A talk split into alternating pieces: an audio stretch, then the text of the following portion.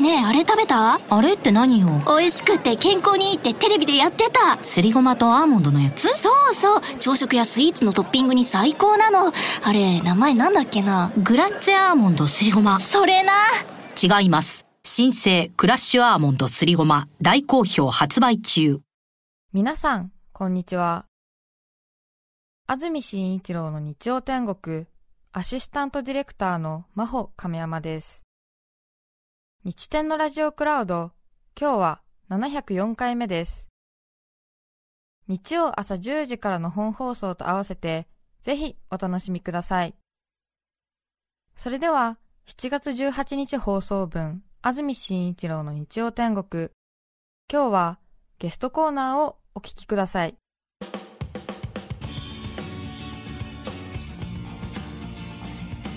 それでは今日のゲストです。カレー研究家水野仁介さんです。おはようございます。おはようございます。よろしくお願いします。前回出ていただいたのが2017年なのでもう4年経ってるんですね。ちょっと4年とは思いませんでしたね。そうですね。あい空いてますね少し。そうですね、はい。2年くらいかなと思ってましたけれども。僕ずっと聞いてるんで。あありがとうございます。すごくもっと4年とは思えないぐらい身近に勝手に感じてますけど この4年でカレーの世界は変わりましたか？どうですか？結構変わりましたよね。まあ一番大きいのはやっぱり家で作る人がなんか増えた感実感がありますね、はい。あの自宅で過ごす時間が増えたからなのか、で4年前と今で言うとやっぱそのスパイスカレーって言葉がはい、もう昔からあったんですけれども、え。これがなんかカレーの世界では一般化したっていう、うん、よく聞くようになりましたあね本当ですか？だからねそうカレーに興味のある人はねもうスパイスカレーって結構普通の言葉なんですけど、まだまだ一般的にはと思ったんですけど最近はねなんかそのカレーに特に興味ない人までスパイスカレーっていうのが割と普通に変な言葉なんですけどねスそパイスうですね、まあ、もともとスパイスだろうっていう話ですよね。そうスパイスがないとカレーが作れないんでね、ううんまから落馬みたいそうですよね。なちょっと間違えた日本語みたいな感じがちょっとあるんですそうですよね、うんなんか、うん、えっていう、なんかゴムタイヤみたいな、うん なんですよ。大体今、タイヤゴムだよなみたいな、なんかこうあえて使われているメインの素材を説明するっていう感じなんですよね。そうですね。うんちょっと不思議ですよね、そうですよね。確かに、うん。確かにそうですよね、うん。でもねこれあのー昔はっていうか、まあ、今でも主流ですけれども市販のカレールーってありますね固形の、あれで家でカレーを作る人が多いんですけれどもあれをルーカレーと呼ぶ武器があったんです昔、でそれに対してルーじゃなくてスパイスで作るんですよってところでルーカレーに対してスパイスカレーっていう言葉が出始めてるって感覚ですかね。本格的なんかね。のようなイメージイメーですね。ジね、ええ。なんかい油分少なめみたいな。そうですね。なんかねイメージ。このスパイスカレーという名前自体も水野さんが広めたというか啓蒙したというか言い出した感じありませんか？うーんと一番最初につその書籍でスパイスカレーって言葉を使ったのが水野の本だっていうふうに言われていて、はい、でなんかそのスパイスカレーの生みの親的なうん。取材依頼がよく来るようになって片っ端からお断りしました。なんかやっぱり、ね、僕が広めてるわけじゃない、僕が生み出したわけじゃないので、はい。みんなで言うようになったんで、なんかスパイスカレーの生みの親としてどんな気分ですかみたいなことを言われて、い、やどんな気分も特にないけど不思議な感じですみたいな。そうですか。ええ。ただ本の中で使い始めたのは相当先の方だったということとか十何年か前でその時は確かに制作メンバーでこんな言葉で本を出したらこけるんじゃないかっていうはい、心配があって議論をかなり重ねた記憶は残ってるんですけど。ね水野スパイスカレーってなんだよみたいな。そうそうそう。こんな誰誰も中身が分かんなくて買ってくれないんじゃないかっていう。ねそう考えると今今のこの状況は十数年前の自分に見せてあげたいですね。そうですね。え完全にこうなむね。そう。こうキャッチしてる感じがね。そうですえよ。本当にねああいうものを指すってみんなこうイメージできるようなんかになりましたもんね。ねまさかそうなるとは。そうですよね。だからなんとなくスープカレーっていう言葉も一般化しましたよね、はいそうですね。その後にこうスパイスカレーってのがあって、うん。ルーから作るんじゃなくて、うん。粉のスパイスを調合しそうて凝ったカレーを作るみたいなのがスパイスカレーみたいになってますね。こういうネーミングとか言葉って結構生き物なのでこれから多分みんながどういうふうに使っていくかによってはい。あのイメージするものは変わっていくと思いますけどね。水野仁介さんのプロフィール紹介します。仁介さん仁義の仁に松坂大輔さんの助で仁介さんですが1974年昭和49年生まれ47歳静岡県浜松のご出身です。5歳の時に地元浜松にあったインドカレー専門店ボンベイの味に出会い小中高と通い詰めます。上京後カレー魂に火がつき都内を中心に食べ歩き以降独学でカレー研究を続けこれまでに出したカレー関連本は100冊以上。日本におけるカレー研究の第一人者です。本当に探求心強いですよね。探求心と、まあ、好奇心だけでやってるっていう感じですかね。あんまりカレーの研究家っていう方はいらっしゃらないですね。愛好家は多いと思いますうんとねでも研究家の方もいっぱいいらっしゃいます。そうですか、ええ、ただなんかそのそんなことまでっていうそういうのは別にどうでもいいんじゃないってとこまで好奇心が出ちゃうタイプはあんまりいないかもしれないですね、僕みたいそうですよね、うんもうだって世界中その旅行じゃなくて、うん。カレーのルーツ探しで食べ歩いたりするんですよね。そうですね。そうなんですよ、ええ。もう本当にね一箇所行くとその次に行きたいところが出てきたりするんではい。止まんなくなるんですよ。うん。だから あの今でこそねもう行けなくなっちゃいましたけど、まあ、でも例えばマカオにはい。行ったらマカオのあるレストランにカニのカレーがね出てきたんですよね。でメニューにあった「時価」って書いてあって、えで聞いたら8500円になってるんですよ、1人前ね、でもまあこれは僕はもうこれ探求のためだからと思って8500円食べたら美味しかったので、でもマカオっていうのはポルトガルが領土にしていた時代があるので,、はい。でポルトガル料理店だったんですよ、そこが、はあ。マカオの中の、えだからポルトガルに行くとこういうカレーがあるのかもしれない。と思ってポルトガルに行ったんですよ、ん。でポルトガルに行ったら全くないんですよ、カレー どこ探しても。でとこっちも向きになってきますから、もうとにかくその CURRI あポルトガルではカリルって言って、CARIL っていうこれカリルって言うんですけど、でこのカリルっていう文字がどっかにないかってもう本当に街中の外にこうレストランってメニューが外に出てるはい。パターンが多いので、あのこうレストランの壁という壁を外壁をええ。チェックしながら歩いて、でカリルが何回か見つかって見つかったとこは全部行くんですよ、全部行ってメニュー注文するんだけれども、はい。そう今度は別の傾向が見えてきてアフリカ系の料理店の中にカリルが多いんですよね。はでモザンビーク人が特にやっているところがええ。カリルがバッチリあってあ。はそしたらポモザンビークもポルトガルがある時ええ。領土にしていた時期があるので、そうなると今度モザンビークに行きたくなるんですよ。行っちゃうんですか？でモザンビークに行きたいってところでこのこの中になってしまいあ。らららモザンビークに今、開けたらモザンビークに一番ですね。そうですね。カレーを探しに。大元がそこにあるかもしれないそうなんですよ。へそうそういうこうなんかい呪術つなぎにこう次々とうん。次のこうキーワードや国が出てくるので、えはあ。の僕がなんていうかそのなんか能動的に旅をしてるというよりは引っ張られていってる感じはありますよね。あ 水野さんお言葉ですけどそのマカオのええ。8500円のカニカレー出してるお店のはいシェフにええ。これどこで 習ったんだって聞けばいいんじゃないですか。いやでね、シェフにも聞いたんです習ったんだというよりは、どうやって作ったのか、あで僕ははい。やっぱりこのカレーがどう作られてるかを知りたいので、えどうやって作ってるんだ、いくつかの質問を、はい。その僕が聞けば分かる、ああれやってんだなっていう、ええ暗号のような質問をいくつか出してええ。答えてもらったんですよ、あなので、作り方は分かったんですよ、で作り方は分かったけれども、ポルトガル料理店なので、それ以上さすがにね、なんかその、どこから習ったのっていうえ質問はちょっと浮かばなかった。そうですね。だ今度安住さん一緒に行ってほしいああなるほどね。な、うん。うん、質問質問担当として僕なんかやっぱりその作り方のことしか見えてないから。そうですね。でもでも今度モザンビークに行くってちょっと楽しんでるところありますもんね。まあそうですけど振りね回されるほどにね楽しそうですけどね。いやでも不ね思議だよね。でもポルトガル料理屋でカレー出してたからポルトガルに行ったらそんなに国中探してもないと。そうなんですよ。でモザンビークから影響を受けたカリルはあるみたいな。そうです。だからその国によってそのカレーっていう、もう世界中にカレーっていうものが割とあるんですけどそのカレーっていうものの扱いとか、はい。存在が国によってだいぶ違うんですよね。そうですよね。うん。ちょっとこうスパイスで豆を煮たものをなんかカレーと呼ぶみたいなところがでそれで言うとおそらく日本はちょっとその偏愛が過ぎるんですよね。カレーっていう食べ物に対するこうなんていうか、あの気持ちの入れ方が尋常じゃないわけですよ。なので、あのーこのテンションでいくと君も物好きねっていう やっぱり。うん、えカレーを何わざわざ食べに来たのっていうやっぱりどこの国行っても、そうですか。うなんもうちょっと他の目的あるでしょって、うん。やっぱりそういう反応ですよね。ジャンルとしてそんなにあの熱狂的なファンがいるジャンルだと思われてない。そうそうなんですよ。だからポルトガルに来ました、君何しに来たのって。あカリルを探しに行った。らカリル？なえ日本からってやっぱそういう感じ。どうしてもね、ええ。そうですか日本のね美味しいカレー知らないから余計にそう思うのかもしれないですいやそうそうなんですね。確かに。そうかもしれないね。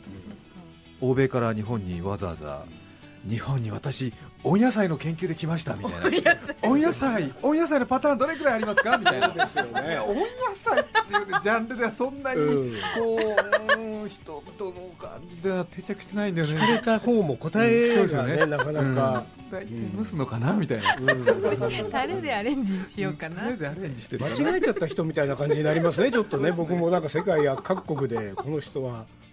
そうか位置づけが全然違うんだ、さてカレー研究家水野仁介さんに今日はこのテーマでお話を伺います。仁介感激カレーの話まずは一気に紹介します。仁介感激カレーの話その1発明カレーの粉その2ジャパニーズカレーインドに行くその3名盤カレー以上の3つです。さて1つ目発明カレーの粉。これはどういうことですか？えーとですねあのごめんなさいね。ちょっとその前に仁助って言われることあんまりないんでちょっと今ドキドキしてます。え 一応若い方に言っとくと西城秀樹さんのねね。えー秀樹感激っていうえカレーのコマーシャルそこに並べたなってカレーをやってる身としてはねなんかちょっと嬉しいところすいません。あのカレーの粉はですね、あのカレーを作るときにいろんなこう野菜やこうそそのスパイス以外にもいろんなこう食材を鍋に入れてまあ作るわけですね、でまあ、例えば玉ねぎ、にんにく、生姜トマトなんかを入れてって、チキンカレーだったら鶏肉を入れてお水を入れて煮込む、でチキンカレーを例えば作るときに鶏肉っていうメインの食材以外のすべての食材を粉にしようっていうプロジェクトなんですよ。誰のプロジェクトですか？え僕のプロジェクトですか？ら だから誰にも頼まれてないんですよそんなことは。たんやってみようと。頼まれてないけども一回やってみようと。でこれききっかけは玉ねぎってすごく大事じゃないですか。カレーを作るときに。で玉ねぎと向き合ってきた僕も二十数年だったんですけれども、ある時その、まあ、今一緒にプロジェクトやってる仲間が10人ぐらいいるんですけどこの仲間のうち1人が玉ねぎを乾燥させてからカレーに使ったことありますかって聞かれて、なかったんですよ僕それが。でそれがなかったってことが結構なんかショックで、はい。こんなに長いこと向き合ってきたのに乾燥を自分でさせてカレーに応用してみようってことなかったんだなと思ってやり始めたみんなで。そうですか。でこれが楽しくなってきて、あの想像していただくと乾物と言われているキノコ類とか例えば昆布とかあのああいうものってみドライにして戻す水で戻すと、はい。ちょっと出汁のうまみが強まったりとかうん。風味が強まったりするじゃないですか。ああいう効果があるんじゃないかということで、だったら鶏肉チキンカレー鶏肉以外の全てを一回自分たちで乾燥させてみようと。っていうことを今やり始めてで乾燥させたら今度はカラカラになるのでミルを回すと粉になりますよね。はい。そうするとスパイスも粉だしええ玉ねぎやトマトも粉なのであの鶏肉以外は全てが粉っていう状態が出来上がるんですよちょっとなんか新しい食生活のステージっていうか。そう。なんか昔のイメージでいくとちょっとこれはこのまま宇宙に持っていけるのかなみたいな感じの、そうですね。そう。でも鍋の中は結構異様な姿で、肉以外生肉以外は全部粉とあと水ね。水は少し入れますけれども、粉水鶏肉っていうことだけが鍋の中にあるので、そこから加熱をしてカレーができるのかってことをずっと実験してる。えーじゃあ野菜は形になってないけれども味は味はする。もうゲル状というか液状になって入っているっていう。だからこれそのどん、まあ、今世の中にレシピがたくさんありますけれどもカレーの、とあるレシピがあったらそのレシピのメインの食材以外を全部粉にすると思っていて自分で乾燥させる逆にでもグラム数はっきり出すと再現性が上がるそうなんですっていうかよそうなんですよ、ええ。でも一回乾燥させて戻したことによるうん。風味の強さとかがより出たりとかして、結構美味しいんですよねこれが。確かに。ただスプーンに乗せた時にあれですね野菜の具材のゴロッとした感じは当然残ってないので。ですよね。ああ。じゃあスープカレーとかそういうもの。あのに近い感じもなるしでもとろみを水を少なくすればドロッとした感じも仕上がるので。なるほど。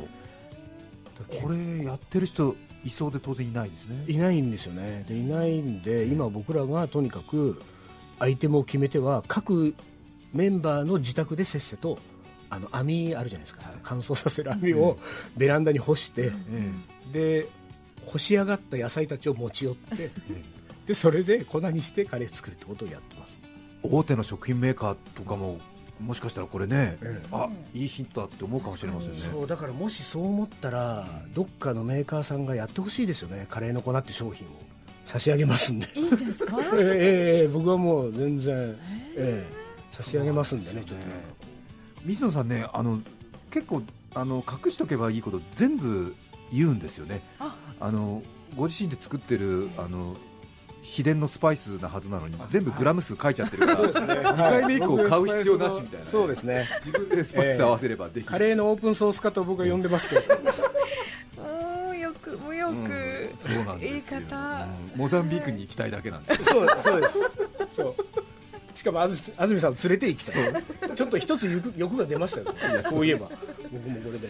でも確かにそうか全部そうですね、カレー粉っていうわけじゃなくてカレーに使う材料を全部粉にしておいてスタンバイしておいて。でこれがいいのは僕らがやってる目的はそのこと自体が楽しい。自分で乾燥させる粉にすれば楽しいんだけれどもこれができるとキャンプとか行くときにいいんですよ。そうですね。重くないから、うん。だから肉だけ持ってけば、はい。その場でもうあと粉入れて水入れたらできちゃうねカレーが、本当本当むしろもう肉も粉にできないですよね。あだから僕も安住さん入りますか？このプロジェクト。私あのあの一応仕事上なので興味深く聞いてますけどもねそういうことですか。安住さんの今のアイデアは僕にあのいどうぞどうぞ。ただけるってことでいいですか？どうぞ。あじゃあ肉を粉にちょっとこれ帰ってメンバーに言っとかないと。肉を粉だってよっつって。どうなるんだろう。どうなるんでしょうね。でもちょっとね肉ももしかしたらうまみが凝縮とかなんか。なると思うんですよそうですよね。邪気的なことで。そうですねさて今日は水野仁介さんにお話を伺っています。仁介感激カレーの話。続いてはジャパニーズカレーインドに行く。これは前回来ていただいた時にお話ししてくださって驚きましたけども、はい、日本のカレーのルーツを巡る旅を、えーだいぶ長いことやってましたので、はい。だから、まあ、あのご存知の、ね、方多いかもしれないです。もともとカレーはインドで生まれて、イギリスを経由して日本に来てるんででそのイギリスからこう日本にやってきたカレーがイギリスでどういうものだったのかっていうのがまだちょっとこう知られてないところが多くて、でそれを探しに、まあ、イギリスに3ヶ月滞在してえで取材をした時の話を確か全そう部ですね。意外に日本に渡ってきたカレーのルーツがイギリスにはもう残ってないってそうな話んですよですよね。ね3ヶ月滞在してロンドンで見つかりませんでしたからね、見つからない、うん、だから僕ポルトガル行ってもどこ行っても見つかんないですね彼ね。えでまた向きになるっていうね、うん。絶対に見つけてやるみたいなことで。え、そうですね、えインド発祥で一度ヨーロッパに行って、はい。ヨーロッパから日本に来てるはずなのにはい。なんでヨーロッパで痕跡なくなっちゃったんでしょうね。だからこれもさっき言った多分そのイギリス人にとってのカレーの存在がだんだんないがしろにされてった可能性があるんじゃないかじゃあ日本に来てからやっぱり飛躍的に美味しく。そう。美味しくっていうのもそうだしなんかその日本人がそのイギリスからやってきたカレーってものをあの格別に大事にしたってことでしょうね。そうですこれをもっと進化させたいとか、ええ。もっと美味しく楽しみたいっていうふうに、で今やもうヨーロッパでカレーっていうと日本から来たみたいなそういうカレー屋さんもあるわけですよね。そうだからその日本食レストランに行って食べるカレーみたいなのもあるし、まあ、イギリスの場合はねとにかくインド料理がすごい進化してるので、インド国内にもないようなこうなんかその先進的なとか前衛的なインド料理がもう山ほどあったりするので、インド料理ってジャンルは別なんですけど、ただカレーっていうところに特化すると日本での盛り上がりはすごいんですよ日本でよく言う欧州カレーヨーロッパカレーっていうのは、みんなヨーロッパに行くとあるもんだと思ってますよね。ね。でもあれは日本人がヨーロッパをイメージして欧風カレーというふうにつけてるのでは向こうにあるものを持ってきたというよりはあのあれを食べるとヨーロッパな感感じをこうなんていうかね体験できますっていう雰囲気近いっていうところですよね、あでイギリスの横の国のアイルランドに。そう。でね結局イギリスでは見つからずそこからでもそのグレートブリテン島って言いますから、い、くつかの国がありますから、アイルランドに行ってみようってことで、えーウェールズまで電車で行ってウェールズから船に乗ってアイルランドに行くんですけど、この船の中で見つけちゃったんです、あんなに3ヶ月ロンドンくまなく歩き回って、あのポルトガルの街中歩いた時と同じように、レストランの壁という壁をチェックして回って見つからなかったのに、船の中のあの食堂がありますねあの船の食堂、フェリーの。ええ。で船の食堂には、こう角バットがずらーっと並んでて好きなの選んで注文してくださいってなってるようなやつがあるんですよ、湯煎で温められてる、でもどう見てもカレーっぽいものがあったんですよ。あれ？こあの四角の中はカレーっぽいと思ってもう一回メニューを見に行ったらチキンカリー。えあって、えはい。でそれを注文して食べたら僕らが小学校時代に給食で出てきたカレーみたいなのともうそっくりなんですよ。えで僕は静岡だったんですけど、はい。僕の地元は給食にグリーンピースが入るんですよ。給食のカレーには、はい。でグリーンピース入ってるんですよその。ウェールズからアイルランド行きの船の中。でチキンカレーだったんですけど、もう全く同じような味でここにあったと。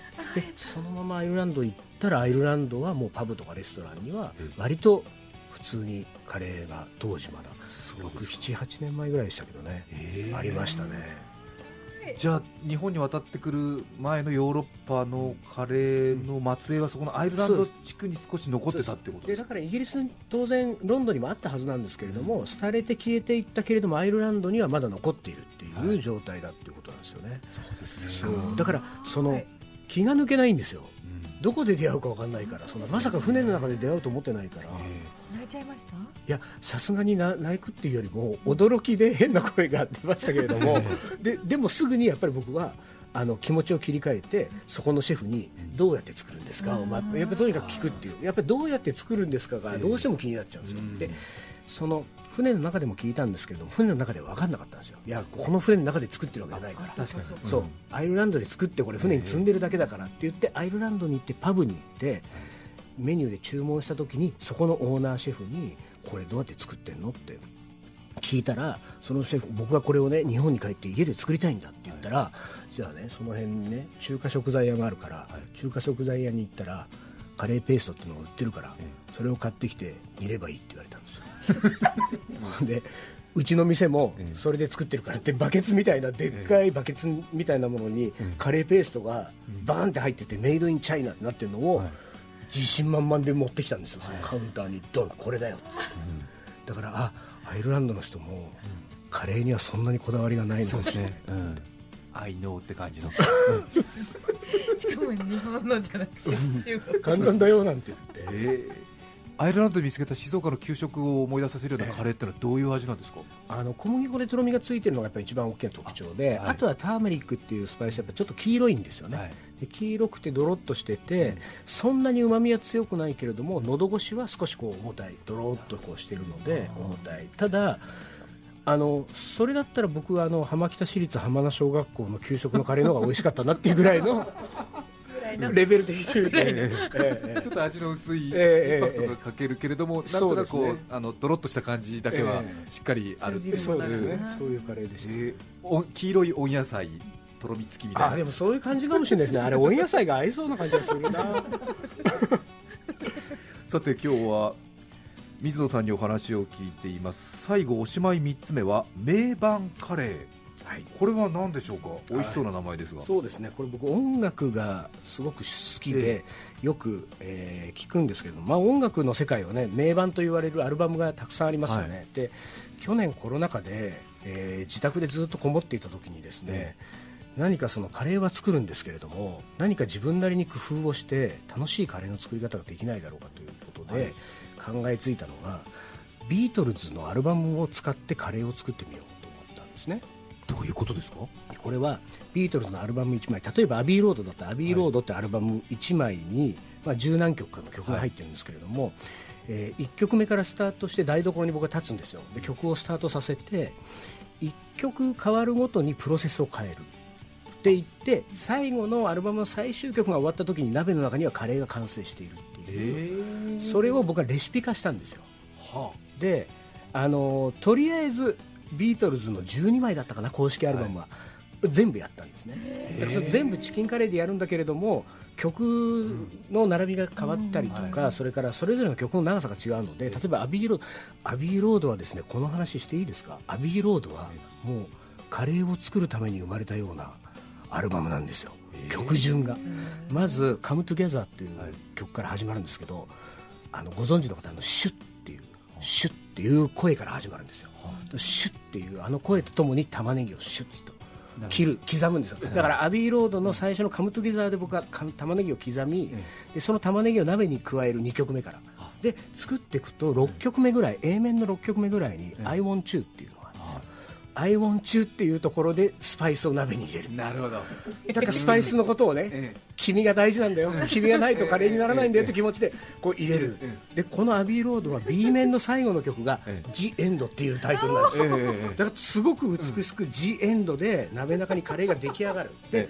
ああできたと思うと、えアビーロードはこの「ジ・エンド」が終わった後20秒の空白があっては「ハーマジェスティ」っていう23秒の曲がええ女王陛下に捧げる曲が最後残ってるんですよ、不意打ちで,でこの「ハーマジェスティ」の23秒で仕上げのガランマサラをパラパラパラものすごく美しい流れでえ美味しいチキンカレーが出来上がるんですよ。えいやいやいやいやいやいや。でこれをビートルズに限らずさまざまなあのミュージシャンの名盤で次々と去年繰り返してました僕は。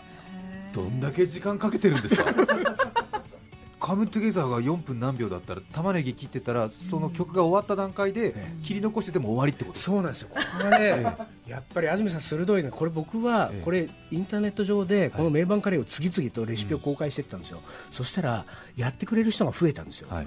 でやっぱりやってくれる人は感想を送ってくれるんですけど水野さんあの B 面の3曲目ではトマトは切り終わりません。そうですよね。でこれ僕自分の手でやってるから、あえ今のいけるでしょ？あの2分半でトマト切り終わんない、い。や無理でした、トトマトは半分が丸のまま鍋に入ることになりましたみたいな。そうですよね。そう。だからやっぱりちょっと僕のスピードでやっちゃだめなんだなっていう学びはありましたね、でも曲数に応じて工程一つ増やしたり減らしたりするんですね。そう。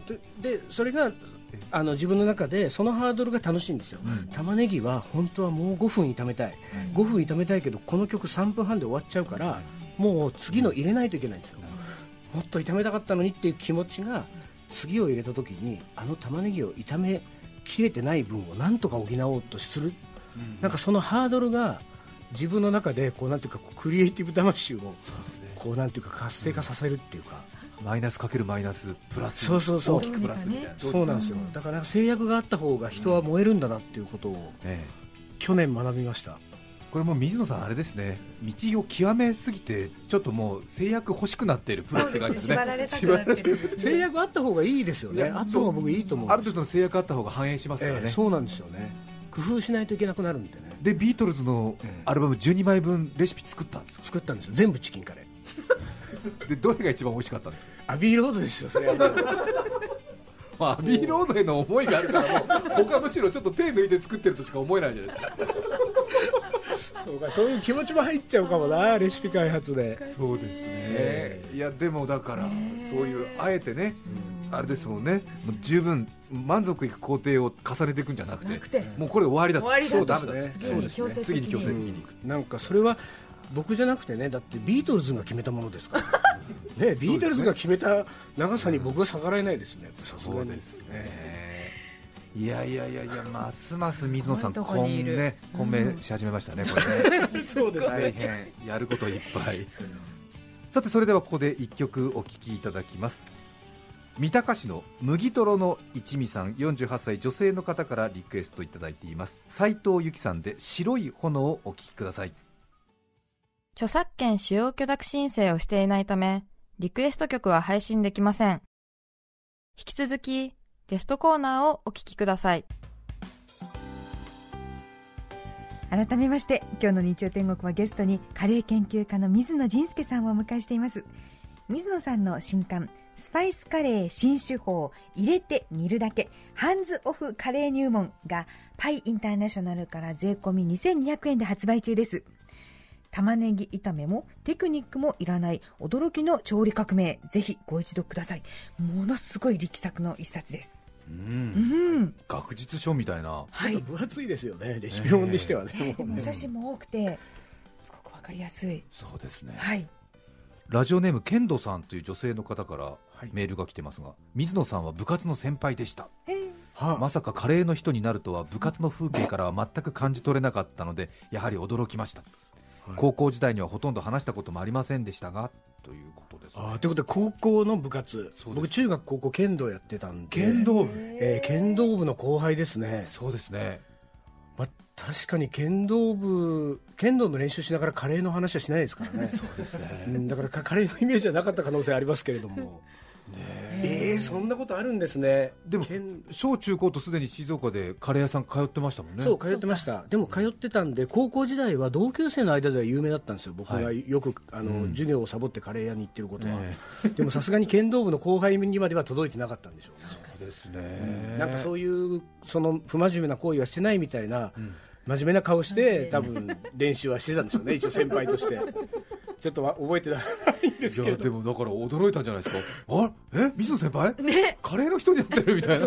後輩の子の方が驚きますよね。なんかね、うん、多分カレーのイメージなかったら、じゃあ早くモザンビークにとりあえず行くことと、食材を上手に粉にできる工程と、あとは周りの人から音楽センスを批判されないための名盤を聞きまくるそうですよね、えー、そうですね、やることいっぱい。ありますね もうちょっとストレートにカレーを研究した方がいいような気もしなくはないんですけどね。このスタイルがやっぱりね。そうですよね。うん、もうカレー2週目って感じですね。7月18日放送分、安住紳一郎の日曜天国、ゲストコーナーをお聞きいただきました。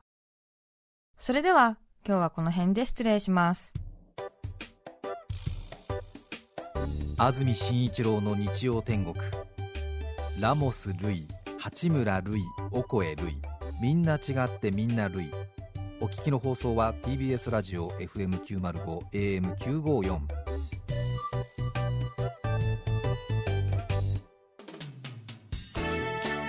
さて来週7月25日の安住紳一郎の日曜天国。メッセージテーマは洋服の話。ゲストは鳥の専門家川上和人さんです。それでは来週も日曜朝10時 TBS ラジオでお会いしましょう。さようなら。安住紳一郎の TBS ラジオクラウド。これはあくまで試供品皆まで語れぬラジオクラウド。ぜひ本放送を聞きなされ。954905